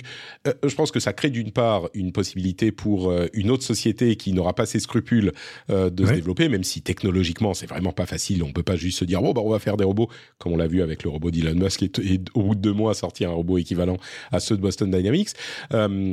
Et, et, et du, concrètement, euh, si l'armée américaine maintenant vient voir Boston Dynamics en disant bah, on veut 200 euh, robots chiens pour porter nos, nos pactages euh, quand on est dans la, dans le, le, la, savane, euh, bah Boston Dynamics va leur dire non, désolé, on peut pas vous les vendre. Donc ça limite quand même le truc, quoi. C'est pas juste oh, bah, on peut passer par l'arrière-boutique et machin. Quoi d'autre, quoi d'autre? J'ai parlé de la question des, des fausses alertes d'urgence avec les iPhones. Est-ce que vous avez entendu parler de Dance Diffusion? Dance Diffusion est-ce que vous savez de quoi il s'agit? C'est le générateur de. Ah oui, oui, oui, tout à fait. Oui, c'est pas encore encore un générateur. C'est alors c'est un générateur. On commence à arriver. On va voir si je peux faire écouter aux, auditeurs sur la chatroom et dans le. Je sais pas si ça va passer dans l'enregistrement. Euh, mais en gros, c'est euh, Stable Diffusion. Vous savez, c'est l'un l'une des sociétés, enfin l'un des modèles qui génère des images en intelligence artificielle. C'est vraiment les, trois mois de l'intelligence artificielle générative euh, en ce moment. Eh bien ils ont dans leur escarcelle une haute société qui crée de la musique, ou en tout cas qui essaye de créer de la musique. Et on n'y est pas encore. Euh, hmm. On est à des étapes où ce qu'on entend, euh, comment le décrire? Je pense que ce, le, meilleur moyen de le décrire, c'est euh, de la pour ceux qui se souviennent de la radio FM, quand on passe d'une station à l'autre, quand on fait tourner le, le truc, ça passe d'une station à l'autre et c'est pas on a des petits morceaux de musique à un moment des petits morceaux de de son à un autre moment et c'est pas c'est pas vraiment de la une mélodie quoi. Euh, dans dans la chatroom ils vont entendre mais pas dans le dans le dans le dans le podcast. Euh, mhm. et du coup c'est pas genre oh regardez écoutez ça c'est incroyable comme ça marche bien. On n'est pas du tout à cette étape. Euh, mais on est à l'étape en fait d'avant ou peut-être l'étape d'avant d'avant. C'est-à-dire qu'on peut faire des instruments, on peut créer euh, un, morceau dans le style d'un autre artiste, euh, ce genre de choses, et, ou créer des instruments euh, spécifiques qui fonctionnent. Et donc tout ça pour dire, on n'y est pas. Mais on est deux ou trois étapes avant de la création de musique vraiment indépendante par une intelligence artificielle. donc c'est encore un autre domaine qui est en train de couvrir ce, ce domaine de recherche, quoi. Mais ça avait, il y avait déjà des choses qui avaient été faites comme ça. Je me souviens, c'était si c'était un labo de recherche de Sony qui avait fait ça où euh, ils avaient euh, fait manger euh, à, je sais pas si c'était GPT-3 ou quelqu'un d'autre, tout le catalogue des Beatles et pour le dire, pour leur dire, fais-moi une chanson des Beatles, ce qu'ils avaient fait. Et c'était, je sais plus comment ça s'appelait, Daddy's Car ou un truc comme ça. c'était, c'était pas convaincant comme chanson. En revanche, t'avais l'impression d'écouter les Beatles sur les arrangements, sur tout ça, sur les mélodies. C'est ça, c'était assez impressionnant parce que si je te dis, tiens, fais-moi une chanson Beatles, toi, tu vas pas y arriver. tu, tu sous-estimes peut-être mes capacités musicales. Euh, peut-être. Auquel cas, je m'en excuse. Mais je demande à entendre quand même. Attends, je vais aller commander un truc à mon IA. Euh, et l'autre truc, c'est euh, Google. On parlait euh, la semaine dernière de de Meta, comment il s'appelle, texte ou vidéo. Bah, Google a un petit peu la même la même chose. Donc la semaine dernière, on vous parlait en plus d'images, mais de vidéos générées par intelligence artificielle par requête. Bah, Google avait devait être un petit peu jaloux et ils ont montré leur modèle qui, à peu de choses près, est un petit peu équivalent à celui, peut-être un petit peu plus convaincant encore sur des images plus, des séquences plus courtes, est équivalent à celui de de, de, méta dont on parlait la semaine dernière. Euh, est-ce que vous, on parlait de maison connectée tout à l'heure, un miracle est, est arrivé, messieurs, dames. Est-ce que vous savez ah. ce qu'est Matter? Non. Euh, non. Vous savez pas. Matter, c'est euh, l'union de tous les acteurs de connectés, de maisons connectées. on y compte Apple, Google, enfin tous les intervenants. Eh bien, Matter, c'est euh, ils établissent donc un standard, un standard pour que tous ces appareils fonctionnent ensemble. Il y a euh, Philips Hue, enfin vraiment tous. Eh bien, ils sont arrivés à la version finale de ce standard en 1.0 et ils commencent à délivrer les certifications maintenant. Donc ça veut dire que les euh, appareils compatibles Matter, et ça sera le cas de donc l'essentiel et même tous les appareils de maison connectées à partir de maintenant, pourront tous travailler ensemble. Donc la maison connectée ne va plus être un casse-tête sans nom. Ah et je dis c'est un miracle. C'est les Balkans la maison connectée. Hein. un petit peu ouais. Je, dis c'est un miracle parce que j'ai pas mentionné Amazon, mais Amazon fait partie du, truc aussi. Donc euh, c'est un miracle parce que ce sont c'est le genre de, standard euh, qui, se faisait plus plus trop. Et ils ont essayé chacun d'imposer leur standard pendant les années, ça n'a pas marché. Donc ils se sont dit ok on va on va arrêter les conneries, on va bosser ensemble. Et ils y sont arrivés arriver. franchement, c'est vraiment notable. Matter, M A de T E R. Maintenant, ça existe et ça fonctionne. Et, et il n'était pas trop tôt. Alors en fait, il y avait une espèce d'unification parce que tout ce qui sortait en termes de maisons connectées était désormais fait pour se connecter euh, soit euh, soit à l'assistant Google, soit à Alexa, etc. Et donc l'unification, elle se faisait un peu par là, mais euh, avec, c'est-à-dire que souvent il fallait que tu installes l'application chinoise qui allait avec, avec ton ampoule, puis que tu connectes le truc à Google, et après ça marchait. Et alors si par malheur l'application chinoise était plus mise à jour, bah dans cinq ans, tu et que ton iPhone te dise j'en veux pas de ton appli, et eh ben ça marchait plus. Tu, tu pouvais plus l'appairer avec autre chose. Non, c'est vrai que c'était un peu, compliqué. C'est chouette qu'il y ait des standards, mais ça n'aura mis que quoi? Moi, je me souviens, on me parlait de, on me parlait de pas de maison connectée à l'époque, mais de domotique dans Science et Avenir quand j'avais 9 ans, et ça fait donc euh, beaucoup d'années. Bah, disons que la version moderne de ça, c'est au moins depuis quoi?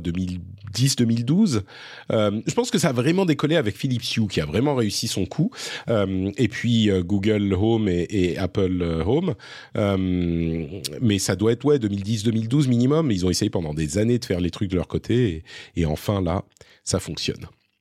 Euh, un petit mot juste pour euh, mentionner euh, la, la, un article sur ah bah que, que auquel je n'ai pas accès ici sur The Internet Archive, dont je parle de temps en temps parce que je suis un, un abonné, enfin un soutien de The Internet Archive. Je leur envoie quelques quelques euros tous les mois.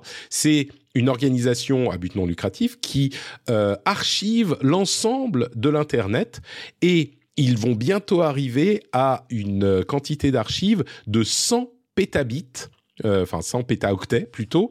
Mhm. Euh, c'est évidemment monstrueux comme, euh, comme volume de données.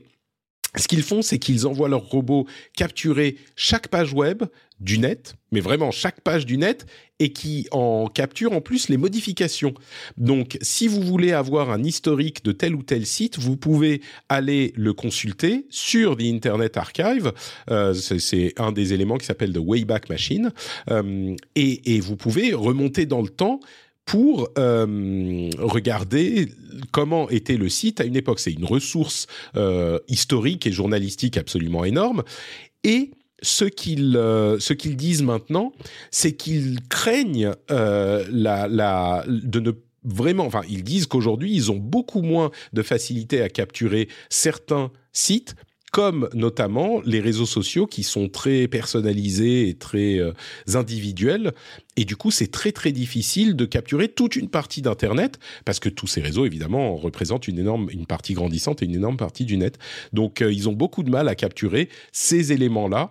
Donc euh, bon, ça ne veut pas dire que, enfin, il n'y a pas vraiment de solution, mais mais je le mentionne surtout pour signaler le travail de l'Internet Archive qui est vraiment important sur historiquement pour notre société, je trouve. Et puis qui stocke pas d'ailleurs que des pages web. Hein. Il y a aussi euh, euh, pas mal de, il y a de la musique libre de droit, il y a des vieilles vidéos extraordinaires. Moi, que ouais, de libre.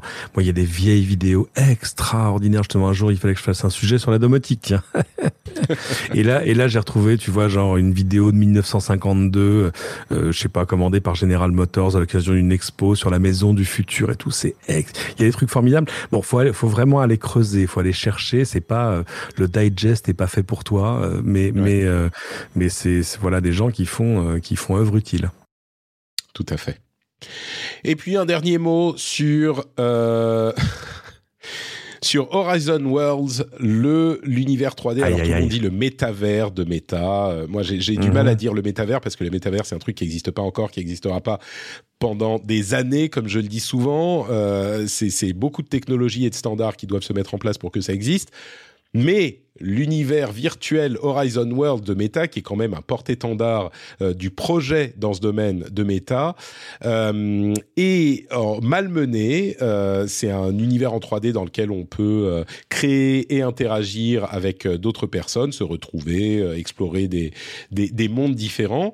Et il y a un mémo interne qui a été publié, qui a fait un petit peu parler de lui euh, du, du euh, directeur euh, du, du métavers qui dit, c'est, Vishal Shah, qui dit, euh, écoutez, Horizon World, ça va pas du tout. Euh, en gros, je schématise, mais il est tellement mauvais que même nous, on l'utilise pas. En gros, c'est, en gros, c'est Ah, ça pique. Et donc, il faut qu'on corrige ces problèmes. Et je pense que beaucoup de gens se sont concentrés sur c'est tellement mauvais que même nous on l'utilise pas, et donc Ah il ouais. faut qu'on se force à y être pendant euh, au moins une heure par jour tous les jours.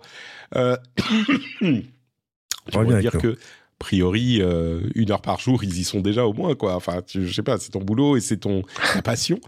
Mais moi ce que je choisis de retenir c'est en gros, ce qu'il dit, c'est euh, il faut qu'on corrige les bugs, il faut qu'on le rende plus utilisable. Il faut, enfin, il liste les problèmes à corriger, quoi. Il dit pas juste ah c'est de la merde.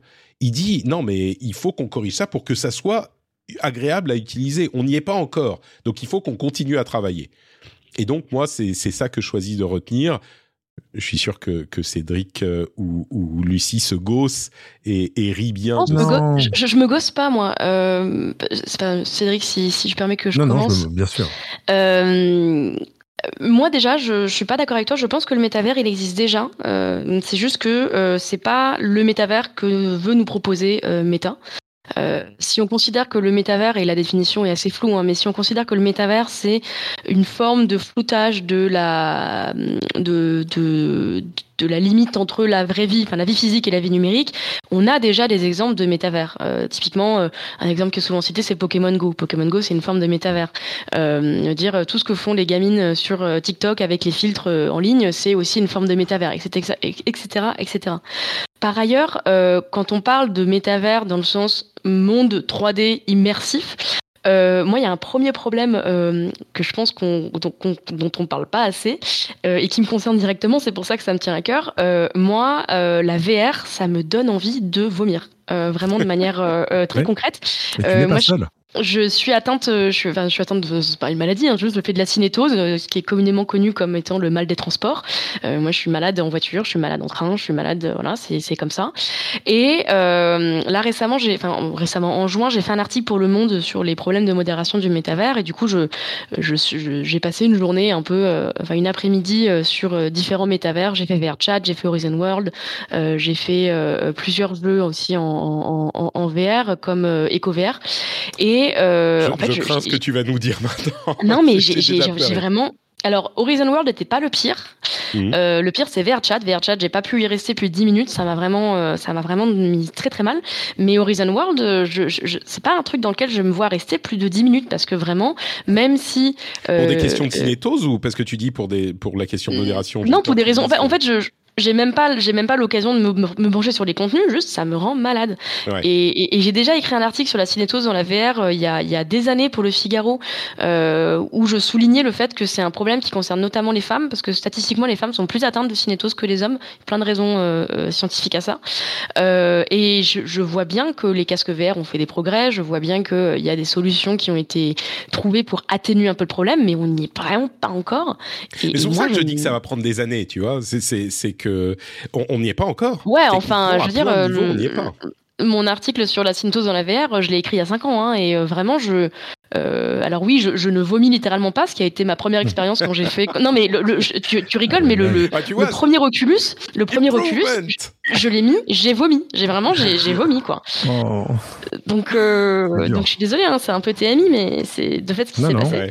Donc, euh, du, du coup, moi, ça me fascine un petit peu tous ces, tous ces, tous ces gens qui, euh, qui décrivent un futur dans lequel on est constamment dans des casques VR, parce que moi, il faudrait vraiment me payer cher, et vraiment, vraiment très cher pour passer plus d'une demi-heure en VR, quoi. C'est juste, Mais c'est pas surtout, c'est une info intéressante parce que tu représentes euh, probablement entre 20 à 40% de la population. Donc, euh, tu vois, c'est pas. euh, alors, à des, gre- à des degrés divers, mais c'est vrai que je suis d'accord, les premiers casques de VR avec oh, surtout le, la rémanence, enfin, où tout à coup l'image t'arrivait en écho quand tu bougeais. Enfin, ça- Horrible, horrible. Ah, mais voilà. Et c'est pour ça que l'u- l'une des autres, on s'écarte un petit peu de la question du, de, de Horizon World, mais euh, Non, non, non, non, on s'en écarte pas, que- c'est central. Non, mais moi, ce que j'allais dire, c'est qu'il y a beaucoup de gens qui pensent que la VR, euh, c'est gadget, mais le vrai, euh, la vraie prochaine évolution de, l'interface, c'est la réalité augmentée plutôt que la réalité virtuelle.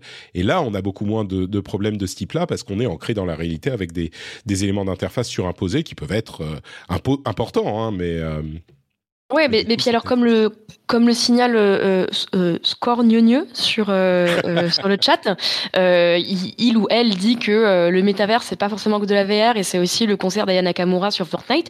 Moi, je suis d'accord Ah avec oui. ça et je pense qu'il y a des il y a des formats de, de métavers qui ne sont pas des des, des mondes euh, immersifs et à titre personnel, je crois davantage dans ces choses-là, euh, notamment parce que bah moi je peux déjà y avoir accès en fait, alors que les trucs en VR c'est c'est pas Ouais. possible et je, et je suis clairement pas la seule à être dans ce cas. Bah, je, alors, euh, certainement pas la seule, c'est sûr, mais il y a, y a, beaucoup de gens qui sont qui, qui n'ont pas accès à certains éléments euh, de technologie. Ça ne veut pas dire qu'ils sont forcément condamnés à ne pas à ne pas exister. Il y a une partie de la population qui peut pas utiliser certaines choses.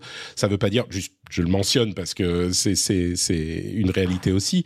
Euh, mais mais pour ce qui est du méta, bon, je vais pas repartir dans ma définition du métavers et qui était celle que que donnait Zuckerberg dans sa, sa grande conférence, mais le, le, tout ce qu'on voit aujourd'hui, c'est des éléments des blocs de construction qui feraient les métavers euh, plus tard. Donc après, chacun a sa définition, mais celle qu'il donnait et celle sur laquelle tout le monde se base pour se moquer de lui, euh, et, et pas celle. Enfin, il, les gens se moquent de lui en prenant une définition qui est pas celle qu'il donnait à la base. Donc, euh, je trouve ça. J'ai pas vraiment envie de, de défendre euh, euh comment il s'appelle maintenant euh, Alpha Zuck, mais mais mais sur ce point, je, je je peux pas lui donner tort. Lui, ce dont il parlait, c'était un truc beaucoup plus ambitieux pour dans beaucoup plus longtemps avec du matériel, des standards et des, et des ouais. systèmes qui n'existent pas encore. Après, c'est Meta qui fait des pubs partout dans les gares actuellement euh, en, en, en, je veux dire, il faut aussi être cohérent avec son marketing. Hein. Si, si, si c'est pas prêt, pourquoi est-ce qu'on nous le vend maintenant? Et puis leur Horizon World, c'est pour maintenant, et leur euh, leur chef du Horizon World, il dit c'est pas prêt, ça marche pas, euh, et, et, même nous on l'utilise pas. Donc euh, oui, je, je, comprends aussi cette cette approche. Un, un, tu veux nous donner le mot de la fin, Cédric, ou, ou sur quoi Sur Horizon Worlds, c'est oui, pas encore, c'est pas encore désespéré. Pour, j'attends juste de voir quand on nous dit Meta investit 10 milliards par an. Si tu veux, parce que quand, quand, euh, je sais pas, quand Intel investit 10 milliards par an, on voit ce qui sort. Là, 10 milliards par an, pour l'instant, j'ai pas l'impression que Meta en a pour son argent. Il y, y, a un problème assez central, mais qui est aussi euh, peut-être, j'espère avoir tort, hein, lié à un problème de, de culture d'une entreprise qui n'a pas été euh, qui a pas été articulée pour innover, quoi. Peut-être, peut-être. Écoutez, moi, je suis, je, je, je crois que euh, ça pourra peut-être donner quelque chose, que c'est tellement ambitieux que, que, tu vois, ils vont présenter leur nouveau casque de réalité virtuelle, par exemple, là, oui. Dans quelques, pas longtemps, une semaine, deux semaines, euh, et peut-être qu'on qu sera impressionné, qu'on verra où sera par passé une partie de ces, de ces milliards. Ce qui est sûr, mm -hmm. c'est que dans Horizon World, on a, on a du mal à le voir, euh, effectivement, je, je suis d'accord. Eh ben écoutez, c'était un moment fort sympathique passé en votre compagnie. Merci beaucoup de m'avoir accompagné tous les deux. Euh, on va donc conclure cet épisode, mais avant ça, bien sûr, je vais vous demander où on peut vous retrouver. Euh, Lucie, dis-moi, où officies-tu sur Internet? Alors, euh, le plus simple, c'est de me suivre sur Twitter, at Lucie Ronfaux, mon nom est, enfin, mon prénom et mon nom. Et donc, sinon, j'ai une newsletter qui s'appelle Règle 30, euh, vous pouvez la retrouver sur Numérama. Si vous tapez dans votre moteur de recherche préféré euh, règle 30 Numérama, vous tomberez dessus a priori. Bah, Brave, par exemple, c'est un bon moteur de recherche. Brave. Voilà. Cédric, où te retrouve-t-on? Euh, à Cédric sur Twitter, je suis en train de regarder règle 30 parce qu'en fait, à chaque fois que je vois le profil de Lucie, je, je me, à chaque fois, je me pose la même question en disant qu'est-ce que ça veut dire règle 30 Est-ce que tu veux que je l'explique?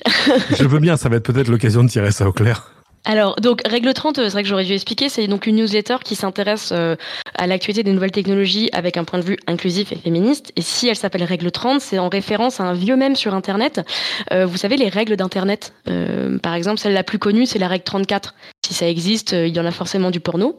Et donc, ah oui. il y a plein de règles comme ça. Et donc, la règle 30, c'est, c'est il n'y a pas de femmes sur Internet. Donc sous-entendu, si quelqu'un prétend oui. être une femme sur Internet, il ment.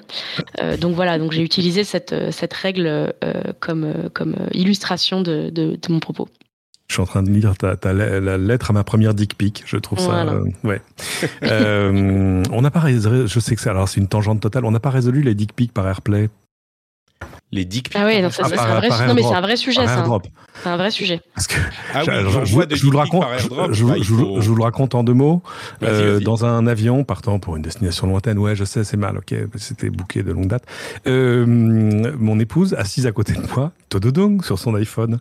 Elle regarde, elle fait, euh, non, ça, ça va pas être possible. Et donc c'était quelqu'un dans l'avion parce qu'il y avait pas de, elle avait quasiment pas. Et en plus c'était de l'airdrop. Et c'est là que tu t'aperçois que bah et, et apparemment c'est du coup j'ai demandé à, à, des femmes et des jeunes femmes autour de moi qui m'ont dit. Euh, bah ouais, enfin tout le temps quoi, tout le temps dans le métro, tout le temps. Faut fermer ton airdrop, sauf euh, sauf si t'as envie de faire d'en de, de, rire, mais Excuse-moi Cédric, je vais, je vais juste expliquer pour les gens qui ne sont pas utilisateurs, Ah utilisateurs de, de, cette technologie ou d'appareil Apple.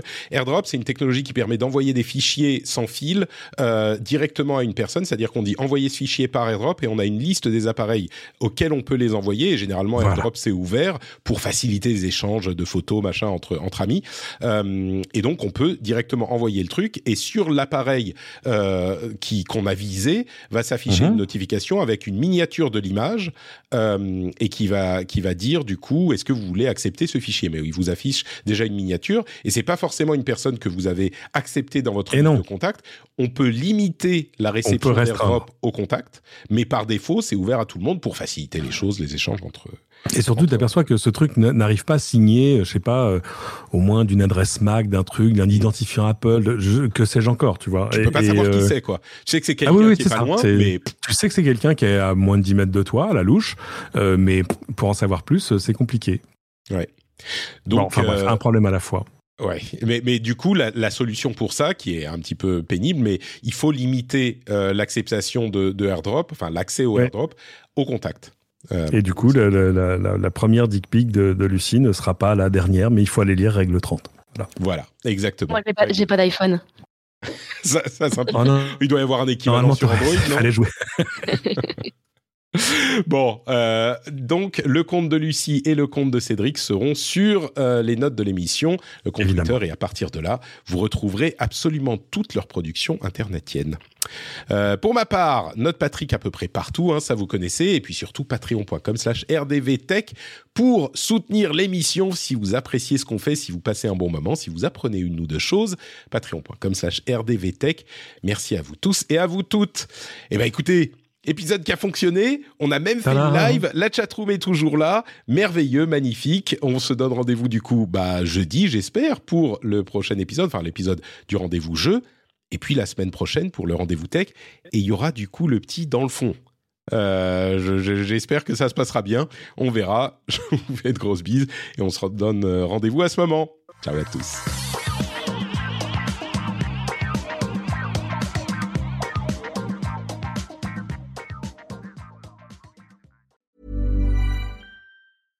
Small details are big surfaces. Tight corners are odd shapes.